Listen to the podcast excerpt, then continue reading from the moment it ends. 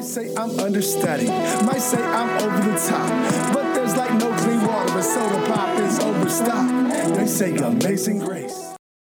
So I'm in the van driving the girls around town the other day, and uh, Audra mentions something along the lines of, yeah, in tennis, the instructor was doing this game called Back of the Bus.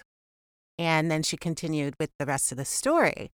And I was listening, uh, but not as, you know, perhaps closely as I normally would, because yes, I'm such an attentive mom that I listen to every word my children say with bated breath. So, you know, I was trying to listen to the story, but I just, I had to stop her and check in on something I thought I heard her say. I said, um, what was the name of the drill he was running? And she said, back of the bus. And I said, What's that? And she proceeded to explain that back of the bus is when all of the kids taking tennis line up and the instructor stands in front of them and he throws the ball toward them and they attempt to hit the ball. And if they do not hit the ball, the instructor yells, Go to the back of the bus. And then the kid who did not hit the ball has to retreat to the back of the line. So I could hardly believe my ears when Audra told me this story. And uh, because I tend to respond to absurdity, good or bad, with laughter, I started to laugh. And then Audra started to laugh a little too and said, Yeah, I thought that game was a little weird. And then we started the conversation around the fact that that drill is more than a little weird, it is wholly inappropriate and problematic. So Audra said, You know, when we played it, I thought it was a little weird, but I felt uncomfortable and I wasn't sure what to say. And the funny thing is, normally when Audra picks up on something, I'm really grateful that my kids are very aware of when something uh, is racially charged or problematic or inappropriate. They often will be the ones who come to me and say, Mommy, can you believe this? This is so racist, so on and so forth.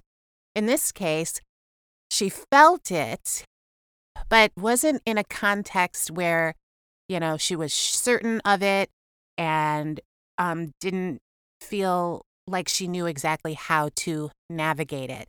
And I think, quite honestly, this tennis course that she took wasn't her favorite thing. So, you know, I think she just kind of maybe forgot about it and um, didn't tell me. Uh, so when she was actually talking about it, but doing it to tell a story about something else, um, she mentioned the back of the bus part almost like it was an afterthought.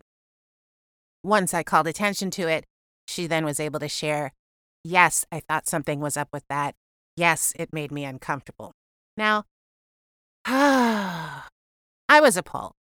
Like, let me just really dig in a little further, right? I mean, this is I I I am part of a community that, you know, touts itself for its diversity and its attention and hope and focus to be equitable. And this is a program that, you know, we paid for. It is offered by the community, you know, it's like the the part of the summer program summer programming. So, your hope would be that if you send your child to summer programming, there aren't things within that programming that are traumatizing, stigmatizing, embedded in uh, the worst of our country's history. We would hope that exercises and games that our kids are playing aren't causing any harm. But in fact, you find out after a casual mention that they are. So I was um I was pretty appalled.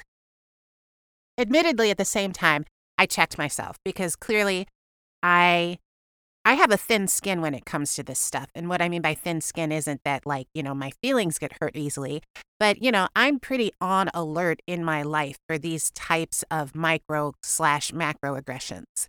And I try to check myself on occasion and make sure that I am not overreacting.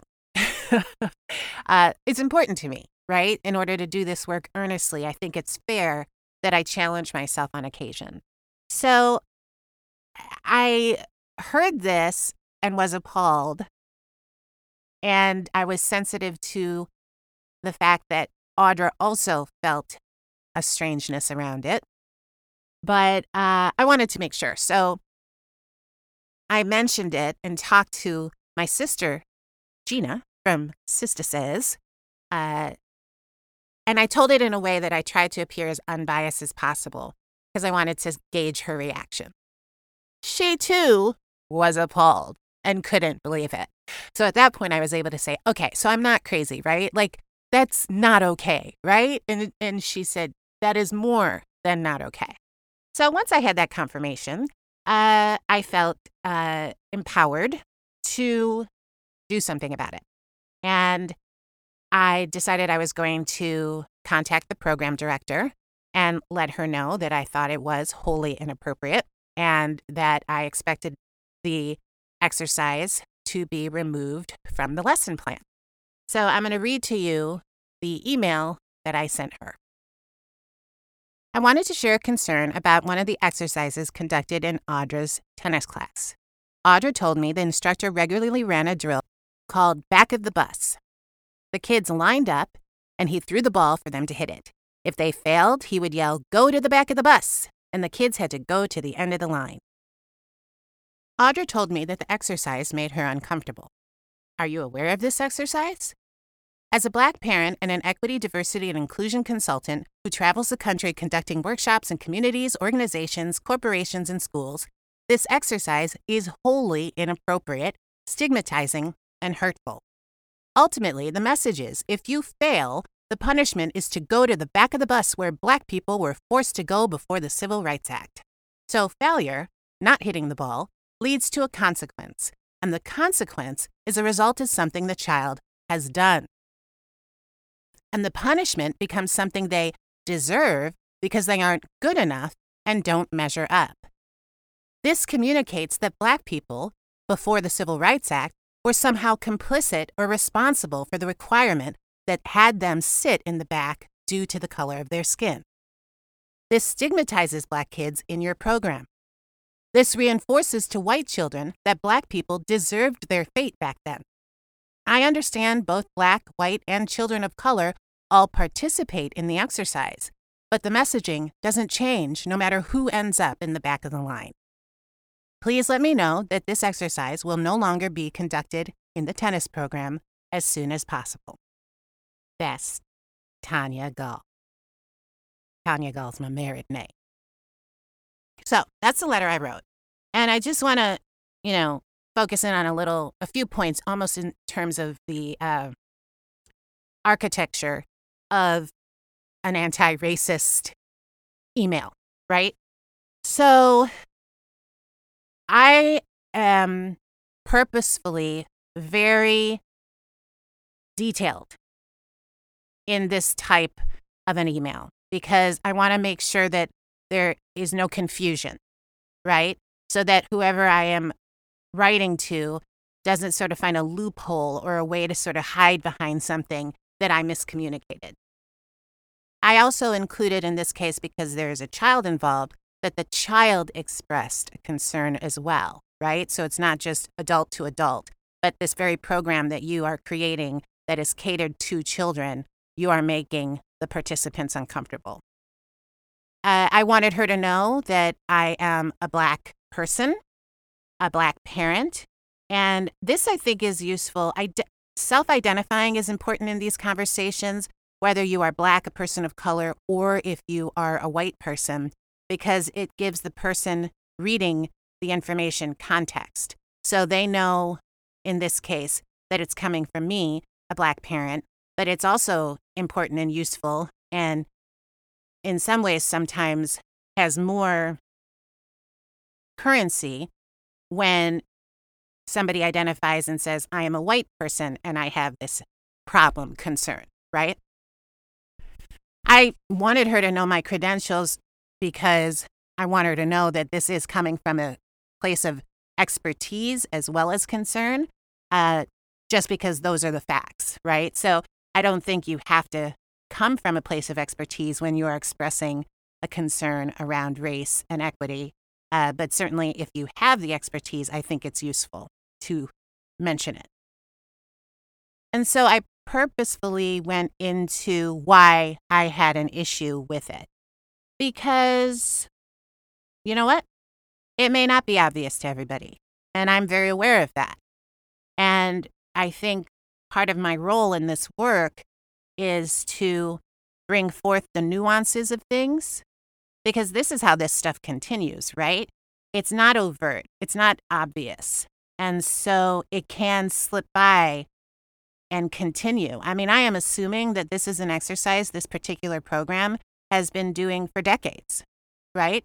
And that kids for decades have been playing this game where you are sent to the back of the bus because you failed, right? So that's why I went into an explanation about why it was problematic because clearly I can't assume that the program director knows this because the program director allows for it to happen. I also did want to emphasize the question Are you aware of this exercise? Because it's possible that they weren't. Yeah. It's possible that their instructor went rogue, right? So it's all about, first of all, doing my best not to accuse or make assumptions, right? That she is somehow teaching this herself and telling instructors to do it. Um, understanding that I might be providing a service by letting her know that it's even happening within her program, right? So in a way that's that's creating sort of an allyship even between you and the person that you are expressing a concern with. And in a way you are assuming best intentions which in a in a way sort of psychologically speaking lets that person off the hook and enables them not to immediately go to the defensive default. So I wrap up with please let me know that this exercise will no longer be conducted in the tennis program as soon as possible because I am giving a call to action. I am setting an expectation so now it is on the person receiving the email either to fulfill that expectation or deny it. And then if they deny it, Houston, we have a problem, right? Then I know, oh, this is not a friend, it is a foe in this anti racism conversation. They are not willing to acquiesce. Now I can address things differently. A couple more things about sort of the anatomy of an anti-racist protest, right? And I'm talking on this one to one exchange. Yeah. Because so much of this is small work, micro work that actually has large scale impact, right? So I'm going to tell you actually the response to the email in a minute. Uh, but I, I just want to run through a couple of things I think that are important as well. It's really important to uh, follow all the way through, right? So I think sometimes what happens is, you know, we, um, there's a, an upset and maybe we do the first round where we send the email, but maybe we don't get an email back. Maybe there's no response. And then something else happens. And that goes by the wayside. You know, I think literally, if you are really trying to be in action as an anti racist, you really need to, I think, almost have a to do list, right? A task list, reminders uh, that tell you, okay, email sent on such and such day, a reminder three days later if you haven't heard anything to follow up so on and so forth. And so let me jump in now with the first response that I got, add a few more thoughts. Uh, so I wrote this email um, the other day, and it was 10:26 a.m. And at 10:31 a.m., I got a response. Very good, right? And this was the program director, and she said, Tania, thank you for sharing this with me. I want to apologize to you and Audra for this, and I am sorry that an activity in our program made you both feel uncomfortable. This is not acceptable. I will discuss this issue with name redacted. Uh, he is the owner of name redacted and our contracted vendor. The instructor is one of his employees. I will explain to this person that I would like to see this activity taken out of the lesson plans. Thank you again for sharing, and please don't hesitate to contact me if you have any questions or concerns, right? So that is the program uh, coordinator in my community. And they contract a vendor to do these tennis classes. Um, this letter is pretty good, right? It acknowledges the impact it apologizes for it, um, or she apologizes for it, apologizes for it. Um, she lets me know that she thinks it is unacceptable. I do think there's a little nuance there. Um, when she says, I'm sorry that it made you both feel uncomfortable, um, you know, that's a little bit of that, like, well, I'm sorry it upset you versus I'm sorry what we did caused pain. Little nuance there, but still pretty good. She puts her action plan in place and lets me know that it is going to be immediately addressed and taken care of. I was satisfied with this letter. I wrote her back and let her know that. So that's a closed circle, right? But if you notice in the email, she does say that there's another person involved, right? The, the vendor who provides these instructors and the lesson plans. And so my work isn't done. Yeah because there's now another person I need to speak with. Because while it might now be taken care of within these youth programs um, provided for the community, there's a vendor out there whose instructors may be doing harm somewhere else. So I wanted to directly contact that person. So I did. And I wanted to stay the messenger because I could have just said to her, Great, thanks. Will you please make sure to let them know that they also should take it out of any programming they provide anywhere? Yeah. But that's not keeping uh, control of the narrative, right? Then that would be me relying on this woman to do that for me versus doing it myself. So I then got the contact information of the vendor and sent essentially the same email. Copy and paste in this work is your friend. The vendor, when I sent them the email, got back to me, and this is what they said Yes, Tanya, I was made aware of this. Thank you for your email. That's it. So, this person, number one, misspelled my name, which ain't cute, you know? Like when somebody is complaining and, and addressing an issue, and they've written their name a number of times in the email that they sent, could you, could people like bother to see that and freaking spell the name correctly, or is it actually passive aggressive? This is what I wonder. Anyway, I digress. So I was not happy with this.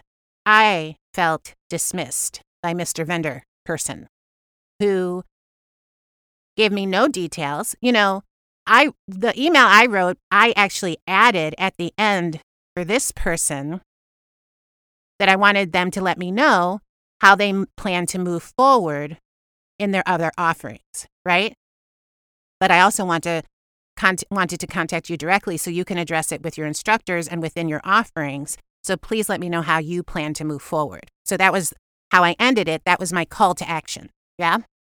So it's one thing if he just didn't get back to me because, like, either he wanted to ignore it or he hadn't come up with the plan of action. So he wanted to kind of have something to be able to share with me. But for, for them to just sort of what felt to me like blow me off or placate me, no, no, no, no. Mama don't play. Mama, don't play. So I replied with, How will it be addressed within your association? And um, I waited, right? And if I didn't hear back, I would have followed up and followed up and followed up until I knew for sure that he was putting plans in action to make sure that no matter where this vendor was offering their programming, that back of the bus would be a thing of the past where it belongs before the civil rights movement. Yeah? After that email, I did get a response back, and they said, We will take that game out of our lesson plan moving forward, which is all I was asking for. That's all. And this vendor spared themselves from getting blasted on social media because that's where I was going to go next. If I felt as if this dismissal was going to stay or that I didn't have a sense that I was going to get what I was asking for, I would have gone on social media. Ta-da! So, all that being said, and all this being said, because I really, you know, I want to encourage and ask all of us to be aware of the impact we can make in these micro ways that have macro impact, right? Like, I feel really good that moving forward, this is gone. No more kids are going to be doing this. We're done, right? And it was just a few emails back and forth. Good, good, good. This this is kind of a, a small pivot that has to do with some of what I want to talk about today, which is we're going back to school, everybody. In my district, we have a week left before school begins. I know some folks have in other areas already started back to school and some will start later. But I wanted to spend some time on how to uh, be anti racist in this school year for our kids, for our communities. So, this is my back to school special. And I'm going to just share some thoughts and ideas, you know, and partly and how it's connected to the tennis story is, you know, these really damaging things can happen within uh, our educational uh, venues and nobody ever knows about it until it's too late. You know, there are a number of stories in the past few years about how uh, schools have gotten uh, called all out for doing various versions of like runaway slave games to, in their mind, teach kids about team building and uh, to celeb- celebrate Black History Month. Yeah. So here are a couple of the things I'm talking about. So in 2019, for Black History Month, uh, a Loudoun County elementary school played a runaway slave game in gym class. Essentially consisted of third, fourth, and fifth graders. They were instructed during their physical education period to play a game that involves students working in groups, pretending to be runaway slaves and advancing through an obstacle course meant to represent the Underground Railroad. I, and I know it's shocking, but some parents had some issues with that. They found that problematic. It's hugely problematic. And somehow this gym teacher thought it was a good idea. And, you know, these are white kids predominantly with some black kids in the class running around pretending to be slaves. You know, the way this happens, I am beginning to really suspect, actually, that it's twofold. It is either utter, profound ignorance, or something else is going on, something deeper, something more insidious. Sometimes I start to think these, like, supposedly ignorant gym teachers and stuff. I mean, are they actually finding ways to infiltrate within their jobs their own beliefs or messaging with these organizations and then apologizing later if they get caught? Just putting that out there. Uh, you know, I am based in Chicago, and uh, here's another story. This was a school uh, who did role playing slaves in Underground Railroad simulation.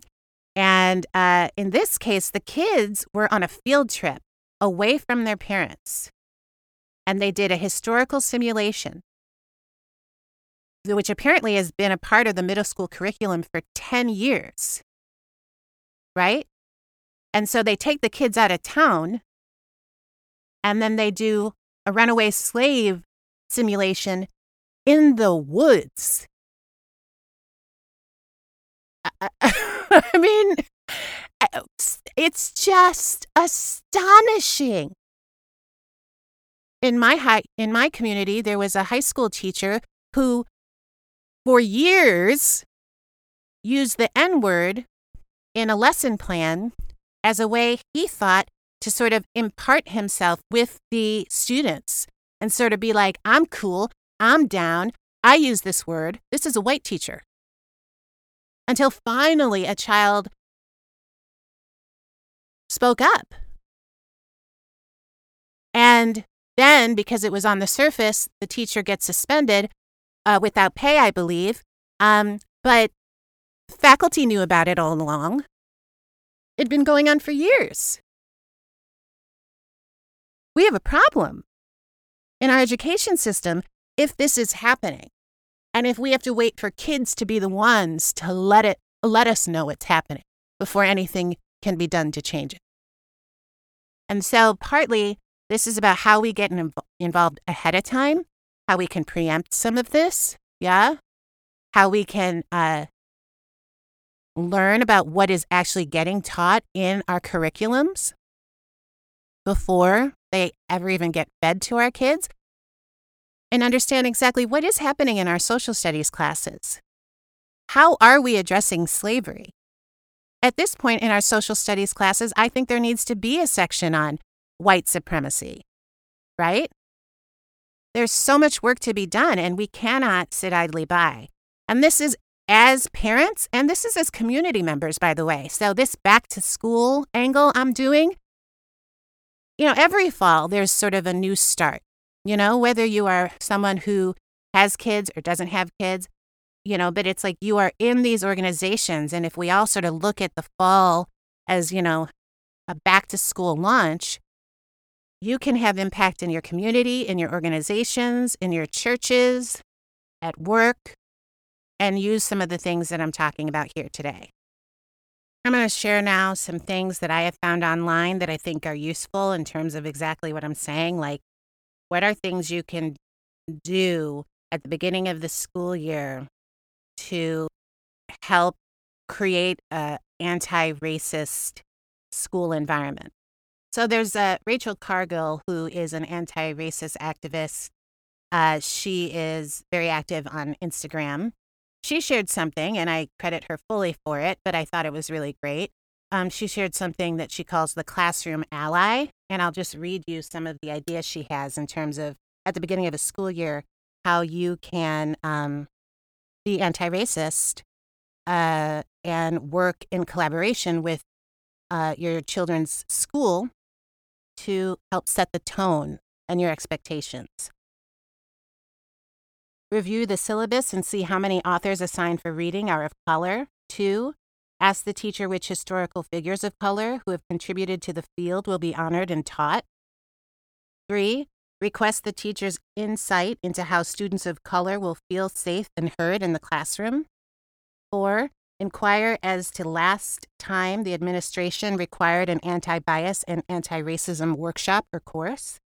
Five, for lower grades, take a peek at the classroom space and talk with the teacher about how diversity is represented in the images used to decorate and supplement the classroom. Six, ask for insight into whether staff and faculty numbers represent the student body. Do students have teachers and faculty who look like them? If not, ask when that will change. So that's six things you can do, conversations that you can have with your child's teacher and your child's principal. And here's the thing, you know, this is advocating for everybody, right? This isn't your your your direct line with the teacher strictly advocating for your kid. Uh, this is going to have a large scale impact, whether you have a child who is black, a, person, a child of color, or white. Um, one thing to think about here too is, you know, the room parent. Every school has a room parent, uh, and they help with the Halloween party or how to organize birthday celebrations, whatever it is room parents do. I've been a room parent and I can't recall anything, so I must have done a great job. But the point being, I, what if we had an, you know, parents anti-racist classroom aide, right? Who, you know, they are volunteering to be the parent who is looking for opportunities to be more equitable. Throwing ideas out there. Another thing we can do as we start in this school year is take a look at our PTA and uh, challenge the demographic of it. If you are noticing that it is predominantly white, speaking to the principal about what can be done to change that. If that's inevitable because there aren't a lot of minority kids uh, in the school system that your child is a part of, uh, that doesn't mean that equity should be left out of the conversation. In fact, it's probably more urgent and important. One thing I think is really important in this work is to challenge long held traditions in any organization, right? So it's like sometimes it gets to a point where, well, we've always done this, so we just continue to do it.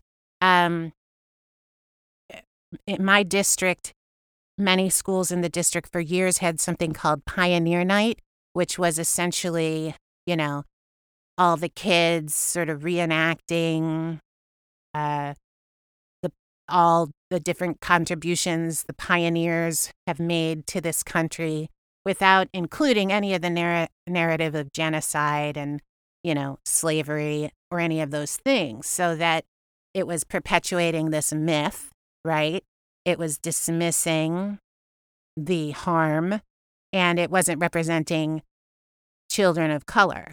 So um, at a certain point, as people started to, after years, express their concerns about this, or maybe they'd been doing it all along, they finally got heard. And now Pioneer Night is no longer, um, anyways, in my kids' school, they no longer uh, do Pioneer Night um, because it's not inclusive. So that's something that had been longstanding that originated at a time where inclusion was not in the forefront of everybody's mind. And then it just kept going until somebody challenged and was bold enough to ask why. I want to end with something that I am calling the uh, anti racist backpack. And literally, it is things that I would put in a backpack that will empower us, inspire us, enable us to be anti racist in our schools, in our communities, in our organizations, in our churches. So imagine a good old trans JanSport backpack. These are the things you can pack in that backpack to help you be anti racist. So, a flashlight. Uh, anti racist work isn't like turning on a floodlight in a room and the whole space gets lit at the same time. But that anti-racist work is le- work is like having a flashlight that lights your step step by step out of a dark room until we are out of that room, right? And you are lighting the path for yourself and others. So, in your anti-racist backpack, you need a flashlight. You need a raincoat my husband has a saying that he loves, which is don't piss in my ear and tell me it's raining, right? So uh, you need that raincoat for people who are trying to piss in your ear and tell you that they are doing what you are requesting of them. For example, Mr. Tennis Vendor, don't piss in my ear and say, Yeah, I got your email, thanks. I need you to follow through and really do and answer the question that I asked of you. So you need a raincoat. You need a water bottle because hydration's important. And you need to do a lot of talking sometimes in this anti racist work. A lot of talking, a lot of action. So you need to rehydrate. I have two books I'd like to recommend for your anti racist backpack to read uh, that I think are nice sort of complements to each other. So I've talked about this book before Birth of a White Nation by Jacqueline Battalora, that through extensive research exposes the period in our history when the word white was invented to create a power dynamic. And that was the beginning of systemic racism and how it was put into American law. And another book that I really recommend that I haven't even read yet, but I'm re- going to read, and I'm actually quite proud to say that the community I live in, our school district, is uh, doing a year long examination of the book. Uh, this book is called How to Be an Anti Racist. And the author is one of our leading anti racist uh, educators, uh, Ibram X. Kendi, and that is available now. Uh, so, those are two books that I would recommend for your anti racist backpack. I think that you should also pack a race card. Yeah, I said it. Because really, another way of looking at a race card is just that it's a truth card. When people say you're pulling the race card, it's usually in response to you calling them in about something very truthful that is problematic. And I have a race card, but in fact, a white person can also use the race card, right?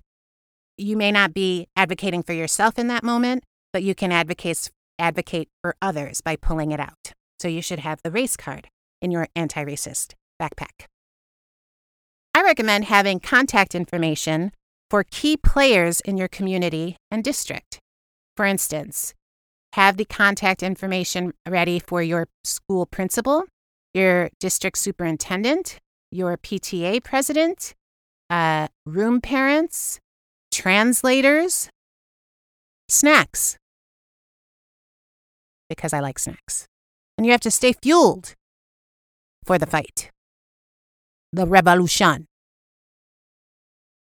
Also, there is something called the compass, which is a big piece of the work done uh, in Courageous Conversations, which is led by Glenn Singleton, who came up with this uh, way to navigate difficult conversations around race. So, if you have this compass in mind as you navigate these conversations, you can keep yourself in check and go, okay, am I in my feelings right now? Do I need to move off of this for now? So on and so forth. So uh, Glenn Singleton has written um, Courageous Conversations About Race, a field guide for achieving equity in schools. That's another book you could add to the backpack, or at least the compass. Uh, get some more information about that because it does really help you come from your center. So that's what I have for you today. Like Tania's Take on Facebook. I am at Tania's Take on Instagram on iTunes. And if you would rate and review, it is great, greatly helpful. All right, Pack your backpack. Get to work, people. Maybe it'll be all right. Maybe you're all wrong. Amazing grace. Thank you, Lord. Bobblehead. Shoulder pop. Work a lot. It's never sweet.